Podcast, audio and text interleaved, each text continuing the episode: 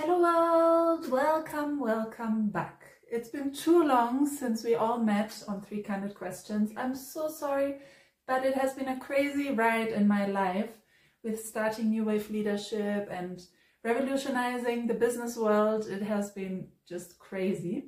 So Three Candid Questions had to be paused for a few weeks and will probably be paused for another few weeks after this beautiful episode that I'm going to introduce to you in a second just because I also want to put together a new exciting guest list for you.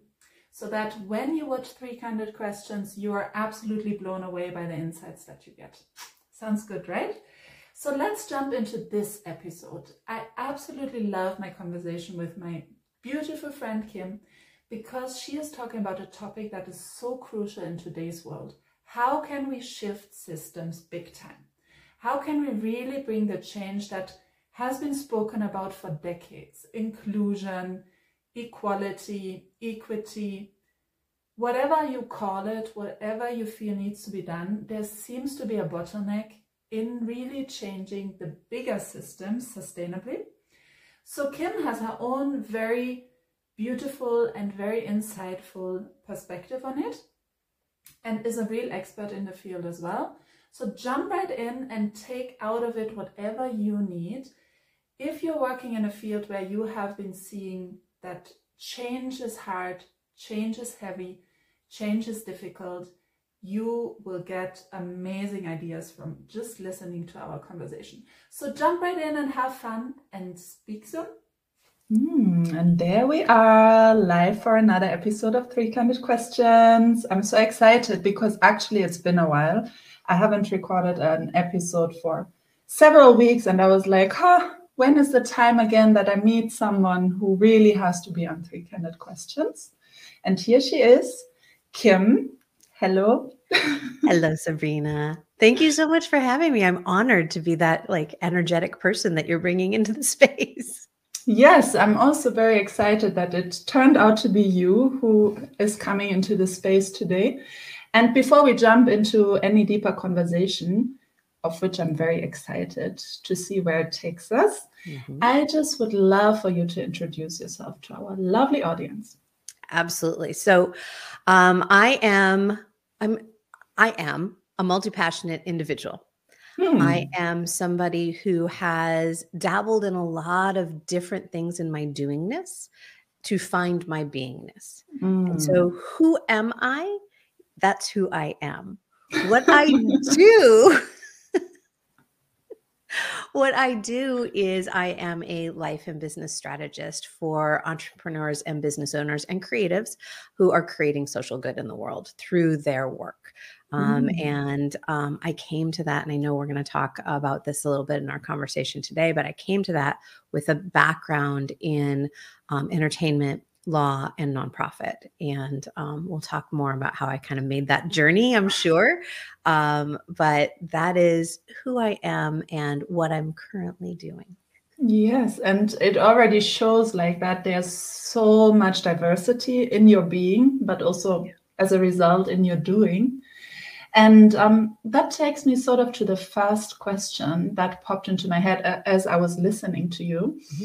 Um, when you work with business owners, creatives, and entrepreneurs, what do you feel the awareness of of like how their being and their doing is actually, you know, related very strongly? Yeah, so I find that most people show up in all of their doing. They are mm. not actually showing up in their being, um, or they're just starting to experience their beingness. Um, when we are not conditioned to be in our beingness in in our global culture. Mm-hmm. Uh, it is just not something that is um, encouraged. It's not taught. It's not. Um, it's not even something we talk about, right? When people say, "Tell me who you are," that question, we mm-hmm. we answer it by what we do. So we don't talk about who we are, and very often that's that space that uh, the people that I work with show up in. They're they're starting to understand that there is something deeper, right? That's we sometimes talk, talk about purpose and meaning. mm. right and and really what the essence of it is is they're starting to play with their beingness they're starting to play with their humanness mm. um, and to get to that layer for themselves outside of what they do and then tie it back in to what they do once they've actually embraced the beingness. So mm. it it kind of creates a full circle because from our beingness we can create even more meaningful work in the world. Yeah, I remember this quote that you know is often used in the used in our space, like you be, then you do, and then you have whatever it is you dream of. Yep. But I was just thinking, like, let's go a little deeper from your perspective. Why is the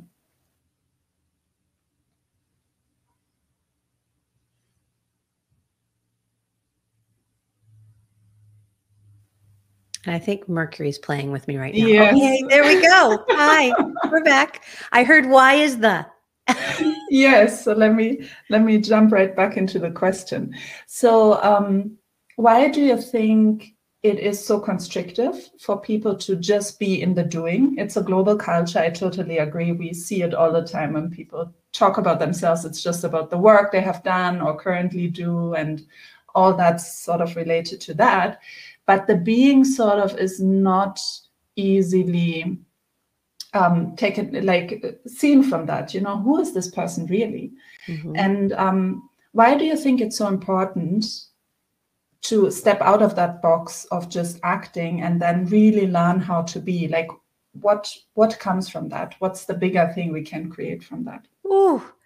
um well i I had so I'll speak from it from my perspective. What happened for me is mm-hmm. I had been in the doing for much of my life, and I was didn't jump from job to job, but I did move from from full career to full career, mm-hmm. and I was searching for something. Mm. And I thought I would find that external to myself in what I was doing in the world because that's right. That's what we do as adults is we do stuff. We work. We we create things. We're eh, creating relationships, but then there's also the biggest part of it is really the work that we do. Mm. And so I was looking for that external validation, that external thing that would make me feel whole and connected and mm. present and um deepen my relationships and deepen um, my understanding um, of humanity really because that's who i am I'm a very philosophical person i want to understand people mm-hmm. um, and i never found it in what i was doing that wasn't that wasn't the answer the answer for me was going inside and to really clearly and when i say to understand myself it's not like a one and done um, you know there's a a gazillion assessments. There's a gazillion ways to go out there and, and have personality tests and whatever and get a little mm. glimpse of mm. who you are. But those things change over time with with living, with experiencing life. We change, we adapt, mm. we grow.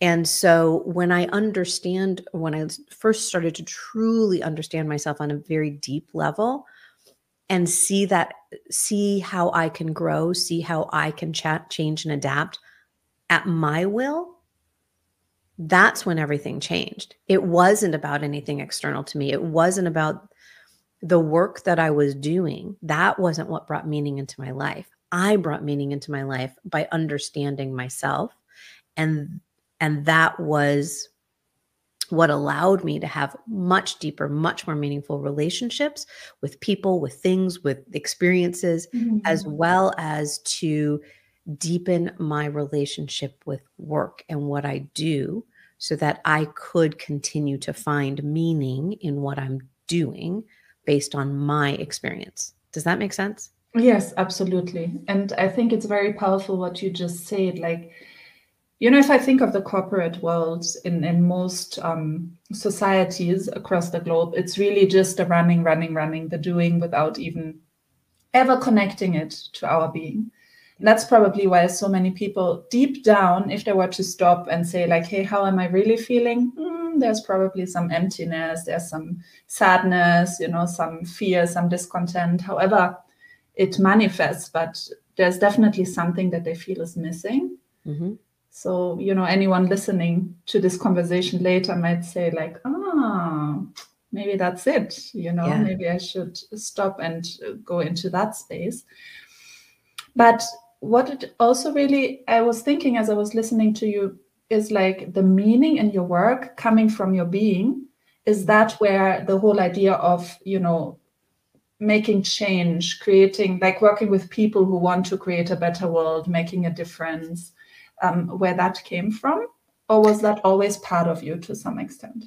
So I think I don't remember a time that I didn't want to make the world a better place. Mm. Um, I remember my pretty sure she was my second grade teacher. I like I, it it gets blended in my head, but I'm pretty mm. sure Mrs. Brooks was my second grade teacher and she taught us and this was in the 70s and she taught us um, that uh, she taught us about Martin Luther King. Now, this is a Black woman teaching us about Martin Luther King from a very different perspective in the 70s than anybody else was mm-hmm. actually learning about Martin Luther King. And she was mm-hmm. teaching us about activism and standing up and using our voices.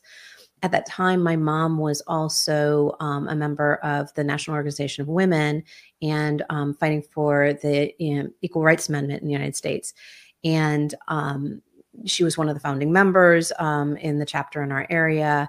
And I was like the the token mascot that would come along to all the meetings. Mm-hmm. So I saw activism and I saw people making a change and, and making a difference and fighting for, for justice and for humanity um, and, uh, and civil rights from a very early age. So I, th- I think that's just who I am and have been my whole life is to know that that is what excites me, drives me, means the most to me. Mm-hmm. Um, I don't have to know a human being to want to fight for them. And that's that's who I am. And so I went into I went into the entertainment industry wanting to make the world a better place through entertainment, through joy, because mm-hmm. um, I'm also a joyful person.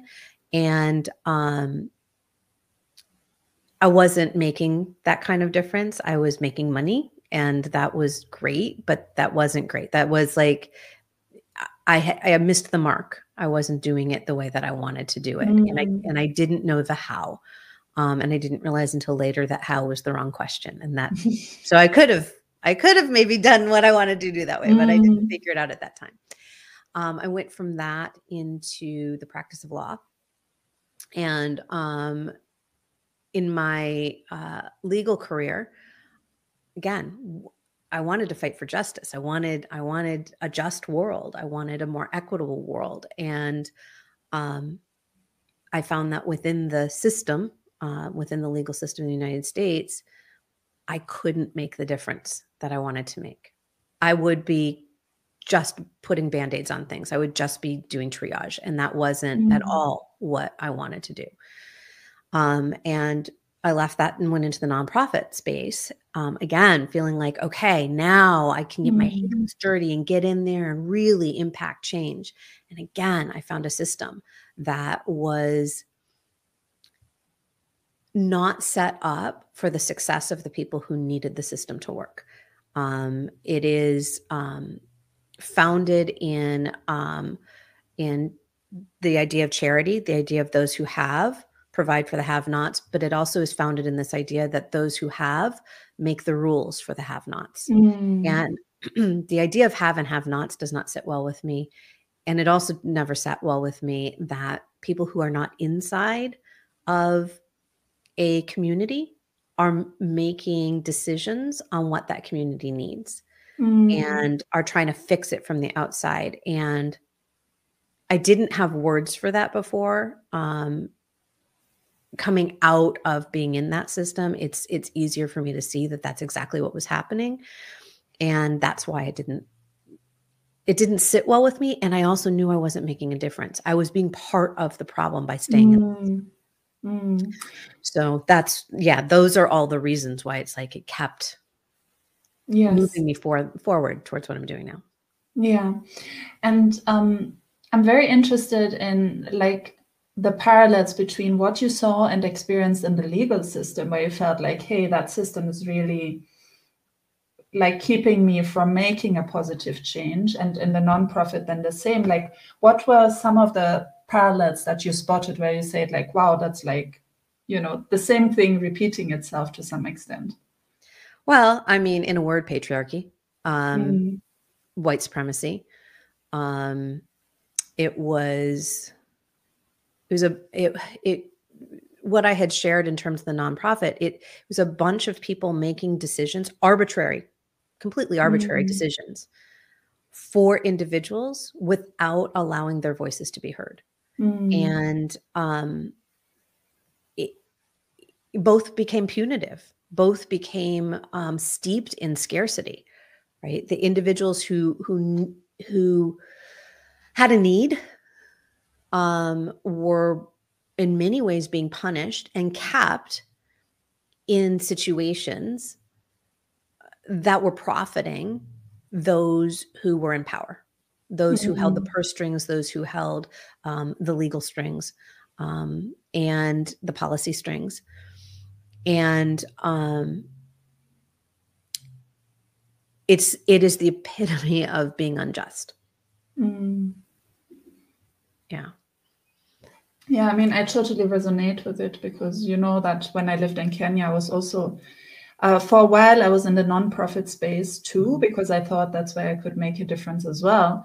And it was just, it just felt wrong. Everything about it felt so wrong from day one Yeah. in terms of, you know, seeing those big, super expensive Jeeps with a, you know, big organizations driving around and making decisions for the people who lived like in tin huts or somewhere in remote areas totally like worlds clashing you know Mhm. and worlds not meeting but then one party saying but our way is the only right one and you know if you want abc then this is how it's going to to be funded only if abc is done and yeah it just felt like totally taking the power away from whole communities by Yeah. approaching it that way. So i i love money. I love nice things. I love Mm. fancy things. Absolutely. Um and i am not going to step into any community and say you have to have all the same things that i have so you have to do it the way that i did it. Mm. if you want this you have to do it my way. I will step into a community and say what do you want Mm. how how do we how do we get there? And there and i asked that i'm really working hard on not asking the question how because that actually gets us in trouble i think a lot of the time but Mm. what is it that what is it that you want? What is it that you feel you need? How can we amplify your voice? How can we hear what you have to say? And this works in all communities right? This is not um i mean i know sabrina you both we have we have done this in the racial divide Mm. um, I was talking with, um, I, I run a group called the Rising Visionaries, and I was talking with a woman that is part of that who um, runs an organization um, dealing with sexual sexual assault. And um, what she said spoke so deeply to me Mm. because in that community, nobody's asking those who um, survived the violence what they need, what they want. Mm. They're telling them what they need and what they want. Mm. And they're, and it's the same thing with those who perpetrated the violence. They're telling them what they, you know, here here's how you can move forward Mm. versus what is what are the needs that you have to create a different life that this is not um, a continuing issue. Mm. And so, whatever community you're part of, talked with another woman who's part of this group who deals with disaster recovery, and you know, governments and and um, or very large organizations go in and tell those who have had the disaster happen to them what they need instead of Mm. listening to the community and hearing what they need. Yes. So we have this thing that it, it goes to listening, it goes to shushing, to shutting up for a minute Mm. and saying, I don't have the answer to everything. I can be here as a human being and be open to what somebody else might need Mm. and holding that space in earnest. It's so interesting. I mean, when I, you know, I just had to think of another example, which is like real life. Um, here in Germany, where I'm based at the moment, there's a huge issue with daycare, kindergartens, you know, for small children. Not enough staff and burned out staff and total chaos, total chaos. And um, also, where my son goes, there's actually that issue. So constantly no day daycare mm. and uh, you know teachers and children being stressed and parents of course as a result too. And there's this you know there's when the issue was brought up then there was this response yeah but the issue is everywhere you know and actually you are slightly better off because um, you know you maybe have like one or two more staff than even other places. And i was like that's not the right response to such an issue Mm-hmm. And it reminded me of what you just shared, like this telling and talking and saying, like, yeah, but no, no, no, no, no, instead of saying, okay, we hear you. What do you need? You know? And maybe also, what do you think we can do? What oh can we gosh. do differently? Yeah. Solutions from inside the community are is where it is, right? Mm-hmm. That's that's where the solutions are. Now, they people within the community may not ha- have figured out the how, may not have mm-hmm. figured mm-hmm. out the steps. And so having an um, unbiased opinion, I think mm-hmm. that's the mm-hmm. word I want to use, somebody who can come in and hear and then help facilitate that's where support can come in. It's not coming in and telling somebody, telling an entire community what they can, what they need, what they, you know, what they think, what they shouldn't, all those things. It's like, stop stop talking at us. Mm. And why do you think? I mean, you just shared in the 70s there was the you know the conversation in your school about Martin Luther, uh, Luther yep. King. Now, still, we seem to have like very similar topics going on. What is the barrier? What needs to be removed so that it can sort of flow for communities? Well, I think the barrier is still nobody's listening. I mean, mm the the barrier is the there's this globally i feel like there's this energetic discord mm-hmm. between this very and i'm going to use the terms masculine and feminine and i don't mean male female mm-hmm. um, this push of this dominant masculine energy which has had its place for centuries mm-hmm. that has pushed us through industrial revolutions, the fall of empires, the rise of other empires, like all that masculine energy that has gotten us to where we are now.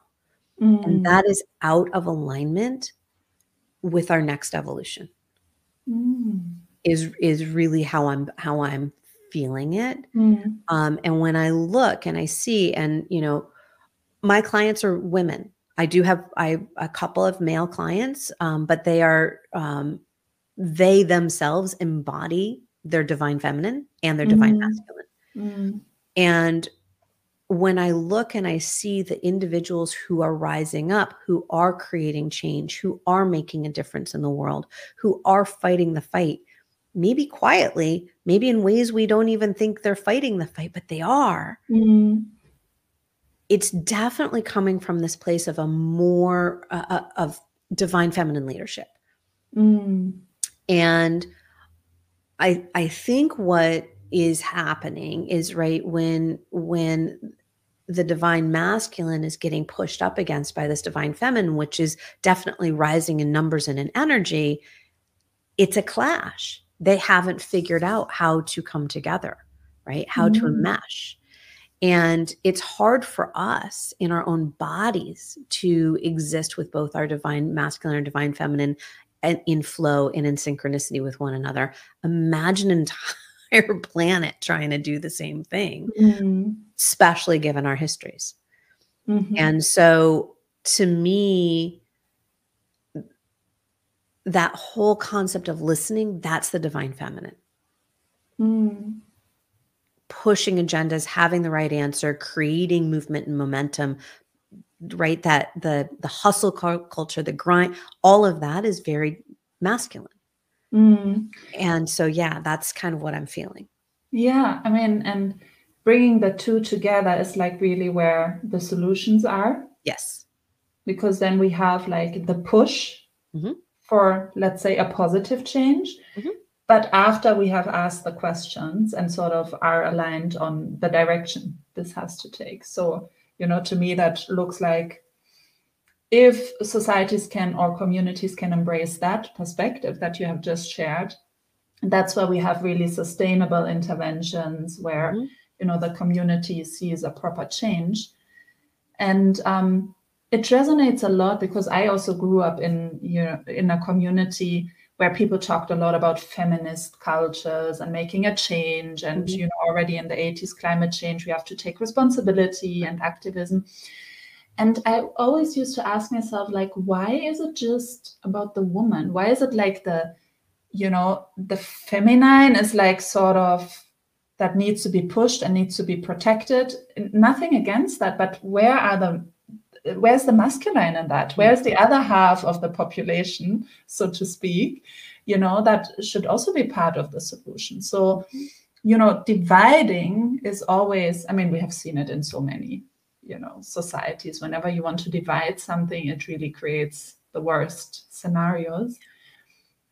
So um, when you work with your clients who want to create like a social change Mhm. what what is your approach there where do you begin to sort of bring it together Yeah.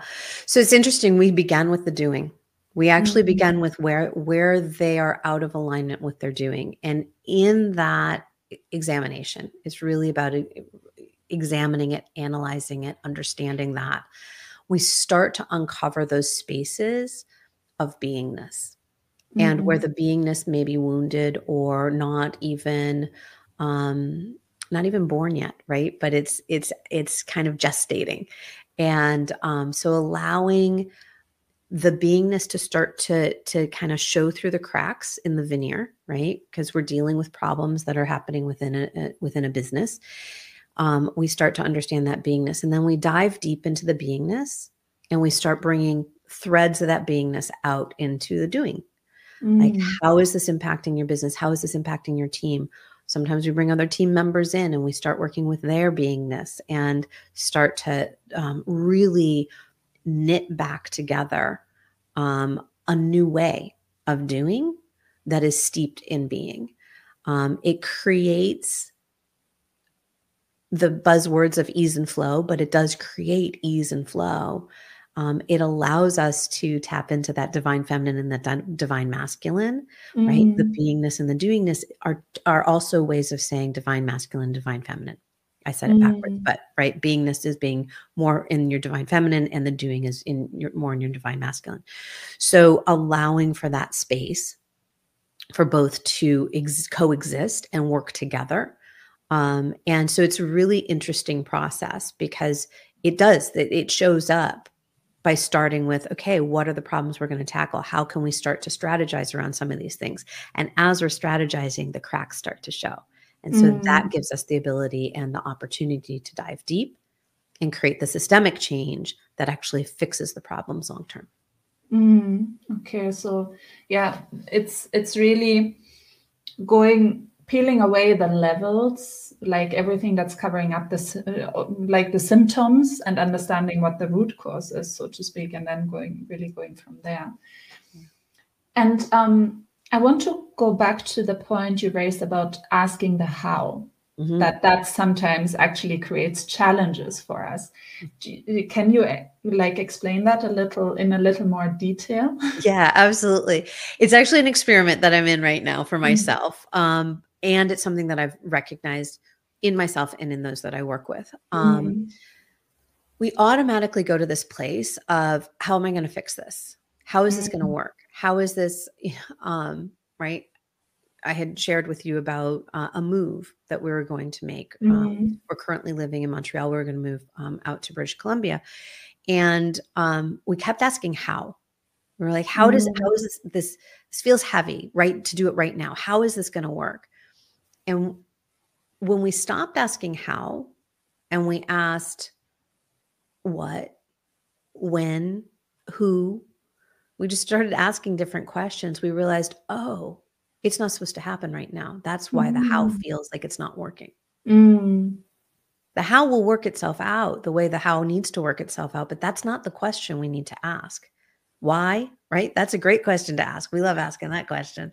Um, but there, well, there's a plethora of other questions that we can ask that creates expansiveness, it creates openness, it creates opportunities for the how to show itself.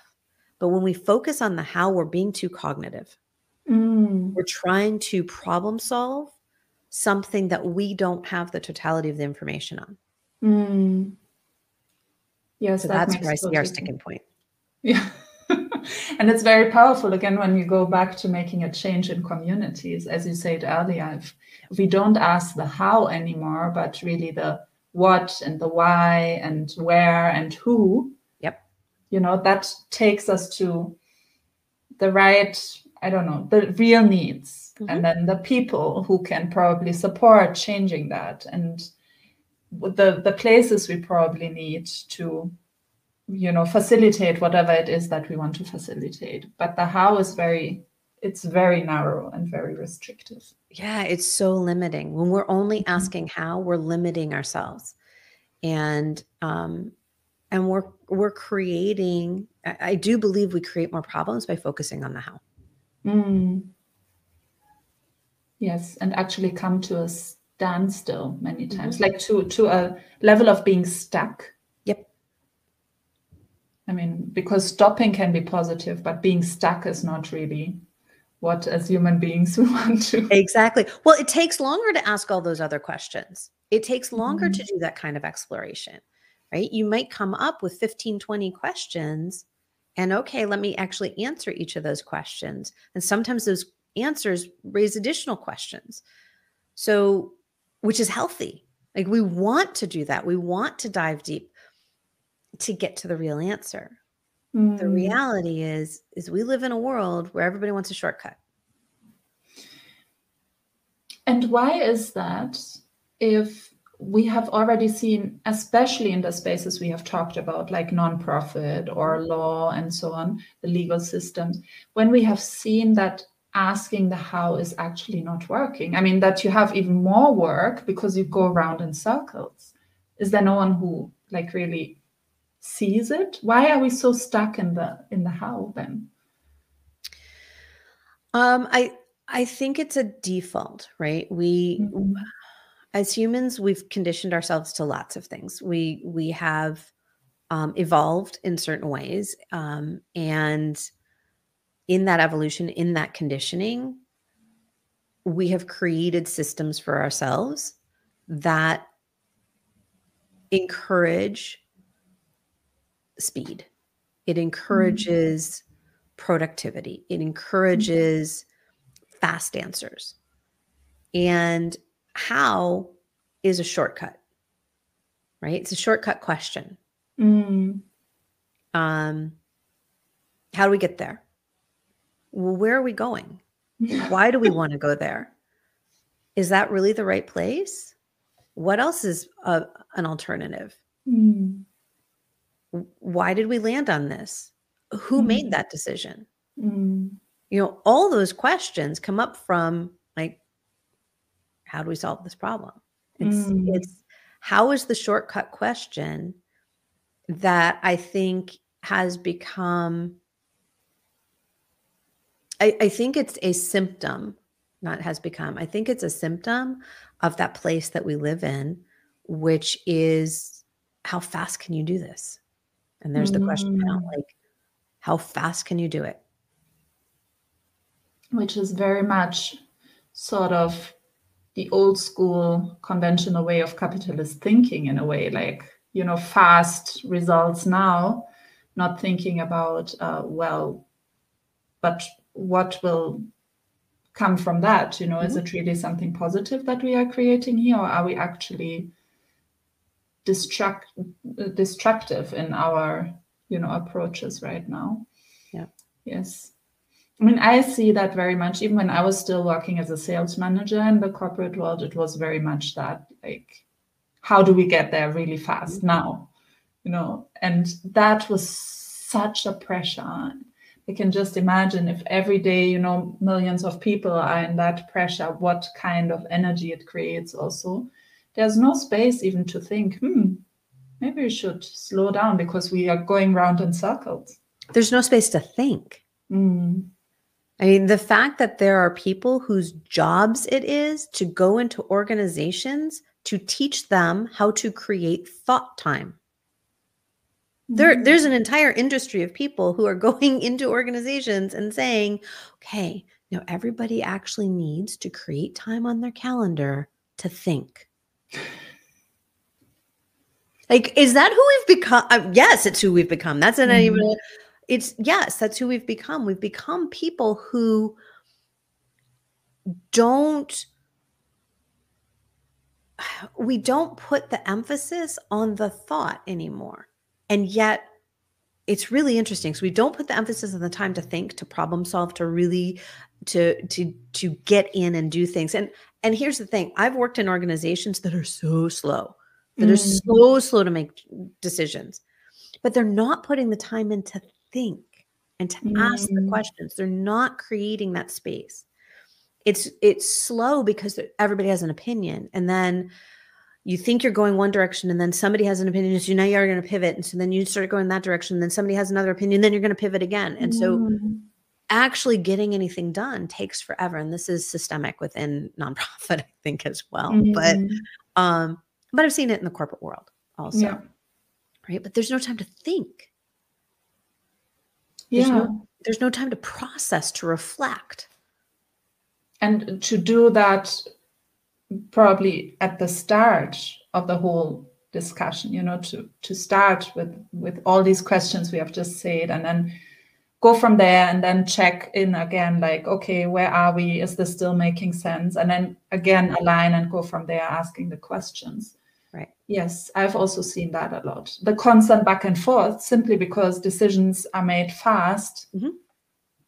but not with the those why questions let me put it that way and Mhm. with that time to really i mean i love to call it the creative imagination Mhm. you know like really tapping into outside the box thinking also like okay this is what i'm used to doing but what if i step out of that space for a moment and think a little broader what else might come to me in terms of solutions we can seek Yeah. well it's creativity right and that's Mm. that's the that creative mind it's Mm. we um it's interesting because in corporate nonprofit somewhat in the legal world you hear leadership using terms like we um we love people who are creative we love creative thinking Mm. bring those creative ideas and yet Mm. they don't create space they're not actually Mhm. supporting creativity and when people do bring creative ideas they're they're generally like laughed out of the room. Mm. um, and it's so it's it's not being supportive uh, supported um, from what i've seen and from what i've heard from some of my clients. It's like i bring a creative idea and i know i'm going to be shot down. And Mm. um, you know I, I think i have great ideas but i'm constantly told well that, that that's not going to work. Um, so instead of in, truly encouraging people to be creative again we're in a system that is is not encouraging that Mm, yes, absolutely. And then, you know, if the system is created a certain way, and um, let's say in the business world or nonprofit world, we are conditioned to think that way, Mhm. then it, it becomes very hard to go into a space of allowing those creative ideas to show up because I think there's that general sense like it will never work. You know, what are you telling me?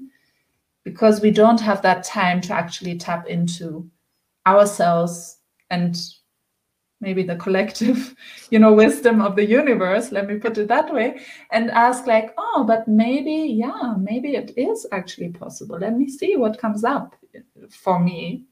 If i actually honestly consider that creative idea that someone brought up. Hmm Well, again, so creation, creativity, divine feminine, right, goes back to the fact that we create within our womb. So the divine feminine has that that creativity. Again, I'm not saying men are not creative. This is not about men Mm. versus women. This is divine feminine, divine masculine. Mm, Um, collaboration, divine feminine. mm, competitiveness, divine masculine. That is not, and very often not even divine, right? Because competition is divine masculine. The way it tends to show up in terms of scarcity, right? Mm-hmm. So we we mm. operate from that place of scarcity in our competition. Like, you know, I could never play in the same space as somebody else who's doing exactly what I'm doing because they're going to take work away from me. Mm. That's not operating in the divine. That's that's not operating in a positive way. That's right. That's the shadow side of it. So, how do we encourage competition in a way that is a positive?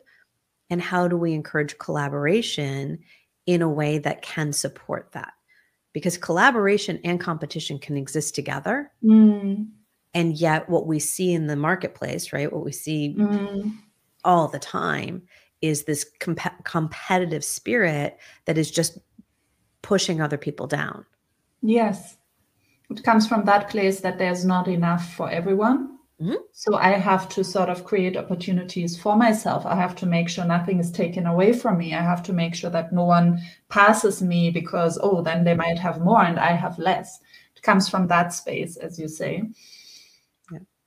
Which again is the whole idea of capitalism in a way. Yeah. Well, and it's what we saw in the nonprofit sector, right? And I saw in the mm-hmm. legal sector Absolutely. because it's this idea of I'm going to come in and I'm going to tell you exactly what to do because mm-hmm. I know what to do. No, no, no, you don't need time to think about anything. I know exactly what to do. I know how to solve this because I I'm I'm the good person doing the good work. Yes. Yes. And it also, I mean, there's even more if you think of certain countries going into other countries, start, you know, funding certain projects. That's even deeper because it's like, okay, how do we control the resources there by controlling communities? Again, the idea of scarcity. Mm-hmm. Oh my gosh, yes. It's it's but we're doing good. Or is that a form of colonialism? Absolutely, but you know, if we don't put the stamp of colonialism on it, then right. no one might notice what's going. No, we put. In fact, we put a stamp on it that says NGO, so we're doing mm. the good work. Mm. And I'm not saying all NGOs are bad. I'm not no. saying that at all. Not at all.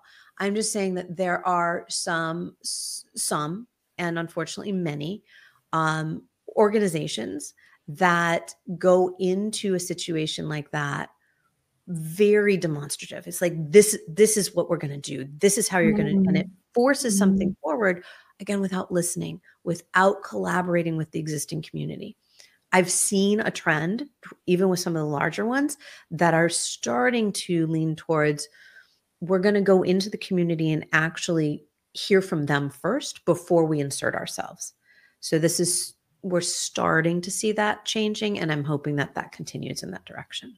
Yes i mean even when i was like many years back uh, that time in the ngo world there was that concept. The theory was absolutely there but it was just not lived you know right. that's what i experienced. And again I, I agree with you. It's i think you know the nonprofit sector or even the legal sector or whatever is largely made up of people who really want to have a positive impact but mm-hmm. then you know if everyone operates from a place of as you say like asking the how and not really listening then that um, original idea of making a change or contributing positively can't even come out because everyone is sort of operating in their little limbo Mm-hmm. And it, what you say, like the positive competition and the collaboration can never truly exist in such a space. Right. Because people's hackles are up, right? The the defenses yeah. are up, whether it's from within the community and they're like, hey, hey, you don't actually know what we need. And yeah. so they're getting defensive. Or others that are trying to help solve the problem as well, whose voices aren't being heard mm-hmm. because of status or or um, even just how they're identifying right mm. because we still see that where where these there are these um microaggressions all the time and those those show up by not not giving credence not listening not exploring what everybody is having to say in in the way that it's said and i've been in boardrooms where this is is like well we just don't have time to explore that right now mm. when it's the only person of color in the room who just brought up an idea mm. Or it's the only woman in the room. Or I've been in this one where it's been been me, where it's the youngest person in the room. Mm. I'm in a room with a whole bunch of people in their 60s and 70s, and I'm the youngest person. We just don't have time to uh, to go into that, Kim. Mm. Okay. Yes, absolutely. So again, I'm I'm thinking like I mean we could talk about this all day, I know, because there's this like you know collective trauma playing into it, and like you know so much that um that plays a role there. But what I just sense is like the question that comes up for me is still like, okay, well then, but how do we sort of break out of that? You know, how do we? You're asking the how. Yes, and there I'm stuck. Yeah. Yes. What needs to change? So it's very Mhm. similar to how, but what needs to change? Yeah. You know, what needs to change is, in my opinion, we need to continue to elevate the those that are starting to lead from the divine place of divine feminine like, Mm. to people who are embracing that um, in whatever leadership capacity they're in so that we can start to balance that divine masculine and divine feminine Mm. So that we can find a new way forward. Because quite frankly the way that we are moving forward now is not working for most people. Mm. and that's kind of across the board. Yeah. and so how like that how is going to get us stuck in looking for a direct action step. Mm. versus what what needs to change. What's possible right now. Who needs to be involved and in my opinion the who that needs to be involved is we do need to encourage leadership of of all kinds Mm. to listen more like if Yeah. that's if that's a step that we can take that i think can start to shift the dynamics Mm. That's such a powerful, like summary and a wonderful end to this episode of Three Candid Questions. Thank you so much, Kim, for all your insights and you know, making it sort of a very vivid, clear picture for everyone to understand what's going on. Thank you. oh thank you so much for having me it's been an honor Thanks. Hmm, so tell me, what did you take away from my conversation with Kim? What was the one thing where you say, like, aha, yes, this is what I also want to bring to the table going forward when I want to create big, bigger systems, better systems, more sustainable systems that work in favor of humanity? I'm very curious to know. So, as usual, feel free to reach out to share your thoughts, your comments, your love. Three Candid Questions loves you, and we are looking forward to welcoming you on season three very soon. So, stay tuned.